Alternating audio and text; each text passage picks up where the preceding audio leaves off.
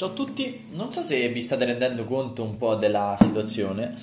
Quello che volevo dire è che un tempo si credeva no, al Vangelo, la cosiddetta buona novella, cioè quella notizia che arrivava tutt'al più alle persone che l'ascoltavano, poi qualcun altro che magari era interessato, che non era lì direttamente, oppure da un libro, eccetera, eccetera. La buona novella pone il soggetto in un particolare stato mentale, no? cognitivo, emotivo, cioè dà delle sensazioni diciamo prevalentemente piacevoli che poi non, è, eh, non sono piacevoli per tutti, questo, questo, di questo ne sono conscio.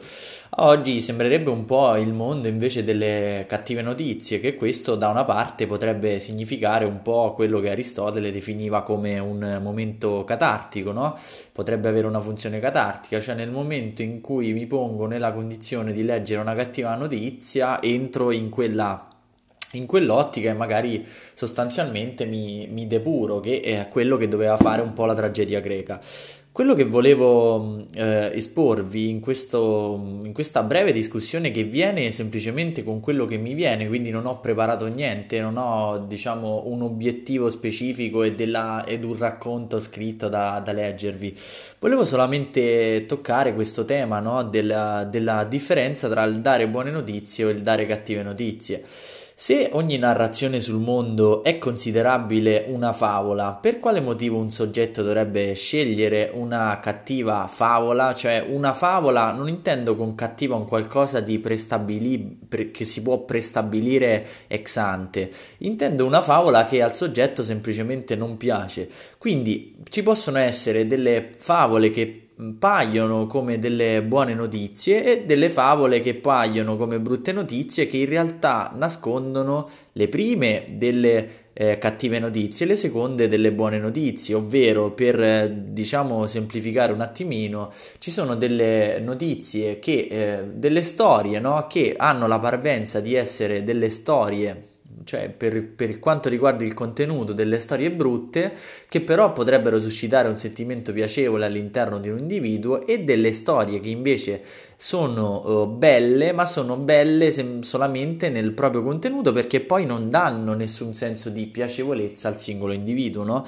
È un po' come io sono, diciamo, io che sono un amante della musica, uh, della musica classica, ad esempio non capisco chi ascolta metal o perlomeno non lo capivo fino a quando non mi sono messo ad ascoltarlo e vi ho fatto l'orecchio. Ecco, sicuramente dunque eh, vi è eh, una sorta di eh, dicotomia creata ex ante, cioè da prima, questo ex ante significa da prima, usato molto nel linguaggio giuridico. Da prima si va un attimino a, a a, a, dire quello è bello, quello è brutto, questo, questo, è un bel racconto da dire ai bambini, questo è un brutto racconto, sì. Ma quello su cui volevo farvi eh, riflettere era eh, in sostanza questo, cioè quanto eh, di eh, quel racconto, dell'effetto che avrà quel racconto sul singolo bambino, noi possiamo saperlo Ecco, questa è una preoccupazione che si era posto anche Platone che eh, diceva di appunto diffondere no? delle buone notizie in quanto la diffusione delle buone notizie aiutava alla, allo sviluppo delle parti virtuose dell'anima. Io in realtà la pongo semplicemente come, come questione, ecco, cioè eh, se un, eh, una buona novella, che è il significato appunto di Vangelo, è una buona novella per tutti, oppure c'è eh, una assenza di criteri che permette di stabilire quando una novella è oggettivamente bella, oggettivamente brutta, e dunque sono semplicemente narrazioni che possono piacere a un individuo piuttosto che a un altro. Ora, non per cadere nel relativismo valoriale, in quanto io credo che vi sia una sorta di realtà e quindi ehm, per dirla con Gurdjieff, una, uh, una, art, una, forma di arte, quindi di esposizione narrativa, anche una forma di arte oggettiva, dicevo. E dunque c'è secondo me una, una, sorta di arte oggettiva che porta in un certo stato d'animo e che viene colta da un'altra dimensione che potremmo chiamare l'invisibile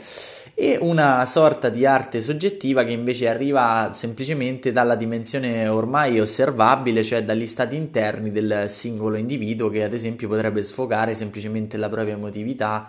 eh, oppure potrebbe essere masochista o sa- sadico e quindi chi l'ascolta può eh, ad esempio eh, coglierne il male o il bene, ma quello che volevo appunto dire è questa cosa è eh, un qualcosa che si può prestabilire con un criterio o è rilasciata alla sensibilità del singolo individuo? In più ad oggi come si può interpretare eh, come si possono interpretare tutte quelle idee secondo cui un soggetto è consapevole e un altro non lo è e quindi il soggetto inconsapevole non sa giudicare l'arte come oggettiva e soggettiva?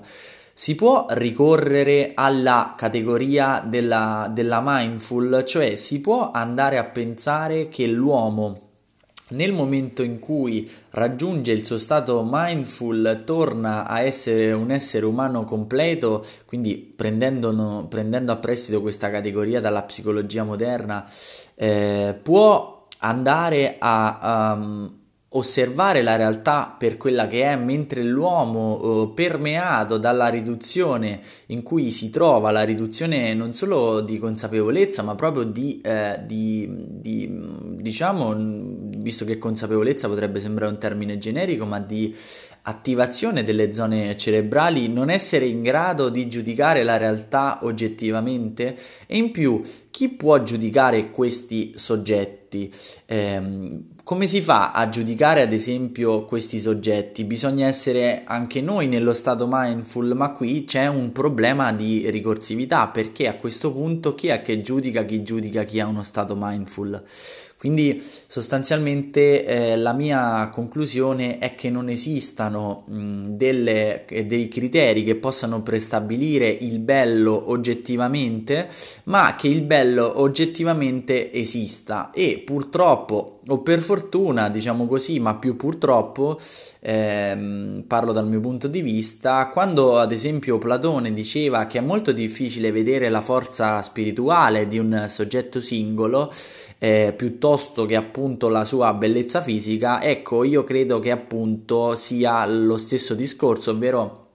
che la forza spirituale di un soggetto singolo che oggi potremmo rideclinare come la capacità di vedere la bellezza oltre le forme, no? Behelel significa appunto dall'ebraico, se non erro, che Uh, c'è, c'è, il Dio dentro nel momento in cui si è belli, ma uh, c'è una forma di bellezza più superficiale che invece è legata ai canoni estetici che sono interni alla società. Ecco, anche in tal punto, chi è che può giudicare se una bellezza è una bellezza data dai canoni estetici della società e quindi soggettiva, perché nei soggetti si esplica appunto quello che è stato imposto dalla società, oppure e, e, oppure, chi, oppure, una forma di bellezza oggettiva che invece deriva dalla emanazione, cioè dalla, da una scintilla interna che viene manifestata esternamente come un fuoco. Ecco, chi può giudicare questo? I filosofi sicuramente avrebbero questo ruolo, no? se non fossero magari troppo spesso indaffarati in delle questioni, diciamo così, eh, non, non, non, dico futili perché anche futile non vuol dire nulla, ma in delle questioni in cui sono stati impegnati da altri. Eh, I filosofi dovrebbero avere questo ruolo, no? in quanto filosofo significa appunto colui che gira intorno a Sofia. Sofia è rappresentabile come tra le tante declinazioni la sapienza, ma la sapienza non è la capacità di memorizzare informazioni e ripeterle a nastro, ma è la capacità di poter andare, eh, potersi mettere nella condizione che ad oggi potrei dire mindful per poter vedere la realtà per com'è, ovvero cioè, essere in grado di abbracciare più punti di vista. Dunque, ehm,